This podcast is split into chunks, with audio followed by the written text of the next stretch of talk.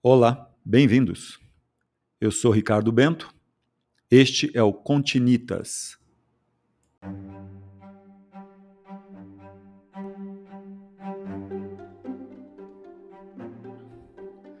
Um podcast sobre história, arquitetura e construção, literatura, cultura e suas conexões. Continitas.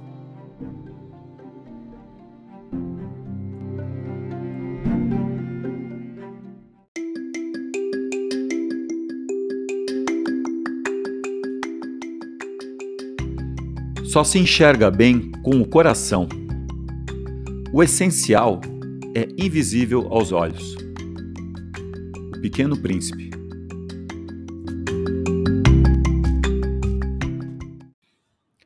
A arquitetura é filosófica. Faz proposições sobre como entender o mundo e se relacionar com ele. Um dos seus dilemas sem fim é arquitetura deve ser algo que os seres humanos impõem ao mundo ou deve responder ao que o mundo oferece? Ela tem sido produzida de acordo com as duas atitudes na nossa história. Um exemplo são os extremos opostos de dois arquitetos rivais que disputavam o título de maior arquiteto do século XX: Le Corbusier e Frank Lloyd Wright. Os projetos da Vila Savoie e da Casa da Cascata, respectivamente, representam os dois ideais. Para Frank Lloyd Wright, o desafio da arquitetura estava em encontrar uma relação simbiótica com a paisagem. Para Le Corbusier, estava em transcender a Terra, subir acima dela para construir um lugar à parte. Neste episódio, trataremos de Le Corbusier e a sua Vila Savoie. Charles-Édouard Jeanneret Gris, mais conhecido pelo pseudônimo Le Corbusier, foi um arquiteto suíço e naturalizado francês. A sua influência estendeu-se principalmente ao urbanismo. Foi um dos primeiros a compreender as transformações que o automóvel exigiria no planejamento urbano. A cidade do futuro, na sua perspectiva, deveria consistir em grandes blocos de apartamentos assentes em pilotis, deixando o terreno fluir debaixo da construção, o que formaria algo semelhante a parques e estacionamentos. Le Corbusier defendia jocosamente que, por lei, todos os edifícios deviam ser brancos, criticando qualquer esforço artificial de ornamentação. As estruturas por ele idealizadas, de uma simplicidade e austeridade espartanas, foram largamente criticadas por serem monótonas e supostamente desagradáveis.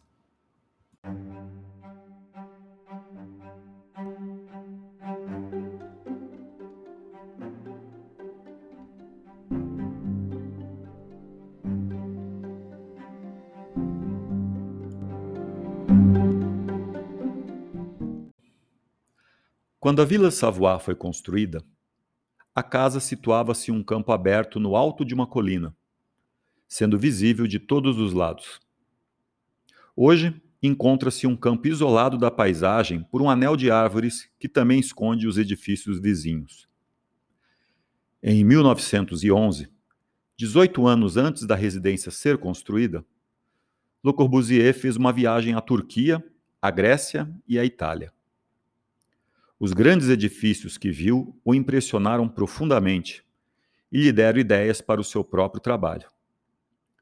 Embora o entorno da vila seja menos escarpado e a aparência da casa fosse muito original em sua época, está claro que o projeto sofreu a influência de sua visita aos templos gregos. A Vila Savoie ergue-se como Partenon e possui até um pequeno templo ao lado, como o da deusa Nike em Atenas, junto a ele a edícula do jardineiro, a qual Le Corbusier posicionou ao lado da entrada do terreno. Ela é quase uma miniatura da residência principal. O Partenon em Atenas foi construído no século V a.C.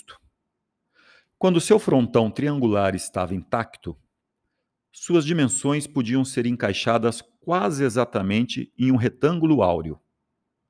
As proporções da construção prestam testemunho da influência que o retângulo áureo exerceu sobre a arquitetura grega.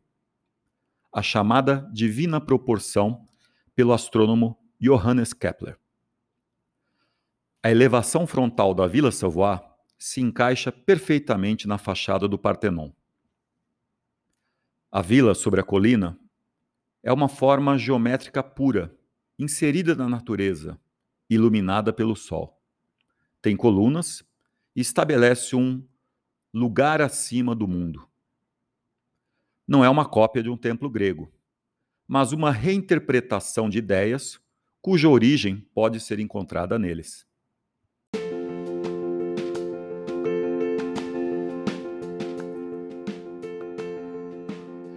tu te tornas eternamente responsável por aquilo que cativas. O Pequeno Príncipe.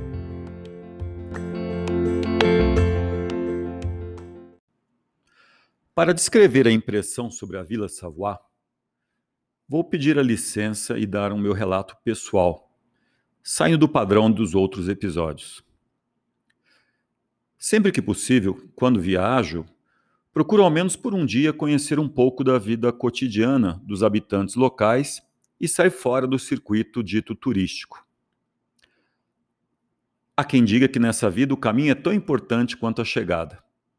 Nada mais verdadeiro quando se trata da visita à Vila Savoie, que fiz em 2018 com a minha esposa. Apesar de ser também um ponto turístico, é uma atração bem específica de um público que se interessa por arquitetura. Já conhecia Paris e os pontos mais famosos de outra oportunidade, muitos anos antes, então viajei com a intenção de visitá-la. A distância de Paris a Poissy é de aproximadamente 25 quilômetros. Fomos em um sábado, de um final de semana prolongado, após o feriado de Todos os Santos. O hotel que estava hospedado se encontrava a um quarteirão de Notre-Dame. Saímos cedo, muito frio, ao redor de um grau centígrado pela manhã. Céu azul lindo. Dia perfeito. Atravessamos a Ilha de la Cité e tomamos o metrô na estação Châtelet-Léal, salvo engano. Feriado cedo, metrô bem vazio. Uma breve escala para uma mudança do metrô para o trem na estação Grande Arc de la Défense, que só notei ser necessária após ficarmos sozinhos no metrô e as luzes se apagarem. Faz parte. Daí em frente, o trem passando por subúrbios da grande área metropolitana de Paris, algumas paradas, campos e indústrias na paisagem. Finalmente, o ponto final, a simpática Gare de Poissy. Bem, ao chegar à estação completamente deserta, nem funcionários à vista. Parecia ser um ensaio de um lockdown do futuro. Fizemos a pé o percurso de alguns quilômetros, um caminho indicado em algum blog que passaria por um trecho antigo, parece que até da época medieval. A sua entrada um pouco após a bela igreja de Notre-Dame da cidade. Foi mais do que interessante. Com celular à mão, seguindo o percurso indicado de quase dois quilômetros, no subúrbio da pequena Poissy. A cidade vazia, Duas almas perdidas e um lindo dia de sol. Um vento frio muito forte pelo caminho. No meio do percurso, encontramos um morador em sua garagem que nos indicou, com a boa vontade peculiar francesa, para qual lado deveríamos seguir. Enfim, chegamos à porta da propriedade. Entrando no terreno, à nossa direita, em cor verde, a casa do jardineiro. Uma quase miniatura da residência, muito simpática. À esquerda, fomos penetrando através de um caminho demarcado com o cascalho típico europeu e acompanhado por árvores, criando um universo particular, quase misterioso para a vila, por onde se chega à residência. Então temos uma primeira visão entre as árvores da icônica residência no meio da campina. Impossível não dizer que o impacto e a emoção são grandes ao avistá-la. Segundo o arquiteto, a casa é colocada sobre a erva como um objeto, sem perturbar nada. As aberturas e a simetria das fachadas suprimem qualquer noção de frente ou fundos. O pavimento térreo desaparece recuado em relação ao andar superior, acentuando a elevação do solo por meio dos pilares. Convém lembrar que, durante a Segunda Guerra Mundial, a casa, ocupada pelos alemães e depois pelos aliados, foi muito danificada. Em 1958, a cidade de Poissy compra a propriedade da família Savoy. Em seguida, em 1962, foi cedida ao Estado e restaurada em 1963 e novamente em 1997. Foi classificada como monumento histórico com Le Corbusier ainda vivo. O terreno total tem cerca de 10.365 metros quadrados, sendo que desse total, a residência ocupa uma parte equivalente a 487 metros quadrados, disposta de forma magnífica e ressaltada ao atravessar a densa vegetação e caminhar pelo gramado em volta da residência. O que fizemos até finalmente nos dirigirmos à entrada. Ao entrar, fora dois ou três funcionários, apenas um casal com dois filhos pequenos a visitando. Estava praticamente toda aberta para a nossa experiência arquitetural magnífica. Uma construção com uma enorme quantidade de ideias, ela incorpora o mito da vida moderna e contém reflexos do passado.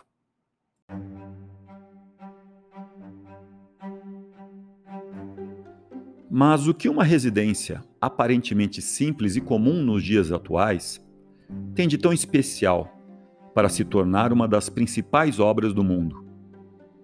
Arquitetonicamente, a vila é o melhor exemplo dos cinco pontos da arquitetura moderna formulados por Le Corbusier Eis os cinco pontos. Primeiro, os pilotis. Ao utilizar pilares, tornando todas as construções suspensas. Segundo, o terraço-jardim. O teto não é mais como no passado, tradicional, com telhado. Agora torna-se um terraço acessível e pode ser aproveitado e também plantado. Terceiro, a planta livre. Graças ao concreto armado, a casa é libertada das paredes estruturais. Agora, essa função pertence aos pilares. A disposição da planta é livre. Quarto, a fachada livre. As fachadas também tornam-se independentes da estrutura sustentadora. Não mais seguem a forma estrutural e colocam-se livremente sobre os pilares. E quinto, a janela em fita. As fachadas podem ser abertas largamente com longas janelas que fornecem luz e transparência ao interior das edificações.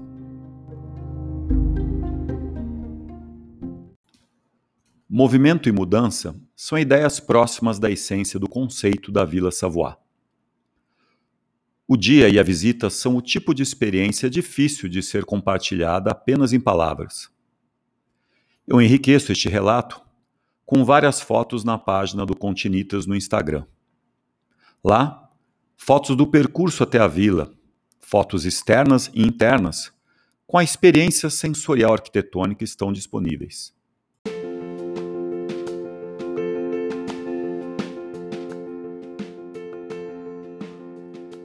Para enxergar claramente, basta mudar a direção do olhar. O Pequeno Príncipe.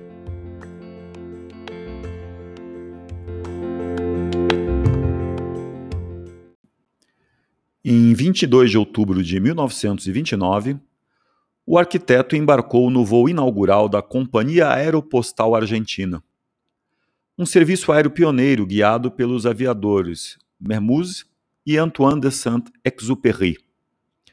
Este último, posteriormente famoso por ter sido criador de O Pequeno Príncipe, a conhecida história da criança viajante interplanetária amante de raposas e rosas do espaço. O ato de voar iria influenciar profundamente a produção criativa de ambos, o passageiro e o piloto. Para Le Corbusier, o que o fazia viajar de avião era a possibilidade de explorar novos ângulos. Posteriormente escreveria: Olhos que não veem, não enxergam o nascimento de um novo sentimento para a beleza plástica em um mundo cheio de força e confiança. Mas hoje é uma questão do olho de avião, da mente com a qual a visão de pássaro nos dotou, desse olho que agora olha com alarme os locais onde vivemos, as cidades onde é da nossa sorte estar. E o espetáculo é assustador, de tirar o fôlego. O olho de avião revela um espetáculo do colapso. A experiência, a partir daí, sem dúvida, influenciou as ideias urbanísticas de Le Corbusier. As metáforas com máquinas de Le Corbusier são bem conhecidas. Sendo a mais famosa, uma casa é uma máquina de morar. Entretanto, o arquiteto e o aviador pareciam discordar sobre o papel da tecnologia no seu mundo. Saint-Exupéry, que viu a guerra de perto, não era tão animado com a indústria e seus equipamentos, apesar de pilotar uma máquina. Para ele, a experiência de voar era sobre olhar para as estrelas e não para o mundo abaixo, destruído pela guerra onde teria que pousar. O Pequeno Príncipe visita uma série de planetas no livro, todos habitados por pessoas tristes e insatisfeitas. Apesar destas diferenças, o arquiteto e o piloto estavam unidos por sua paixão pelos desenhos. Os voos de Le Corbusier resultaram em belos croquis e planos para Montevidéu, São Paulo e Rio de Janeiro. Enquanto Saint-Exupéry vinha desenhando para se expressar bem antes de embarcar em O Pequeno Príncipe.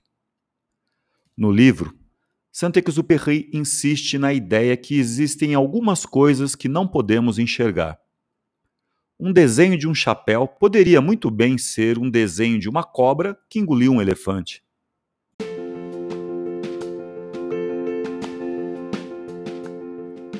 O voo sobre a cidade do Rio de Janeiro causou grande impacto e determinou uma nova fase produtiva na carreira de Le Corbusier. Os traçados das cidades do arquiteto, graças a essa perspectiva inovadora na época, passaram a apresentar uma fluidez orgânica, sendo durante o voo que a imagem do projeto lhe veio à mente. A nova perspectiva alterou tanto conceitualmente quanto a poética de Le Corbusier, que a partir desse momento seria mais voltada ao regionalismo, aos aspectos locais da obra, ao estilo de arte baseado em motivos que evocam os seres vivos e a sensualidade relacionada com o aparecimento de curvas em detrimento do ângulo reto, que era até então seu discurso e tão presente na Vila Savoie.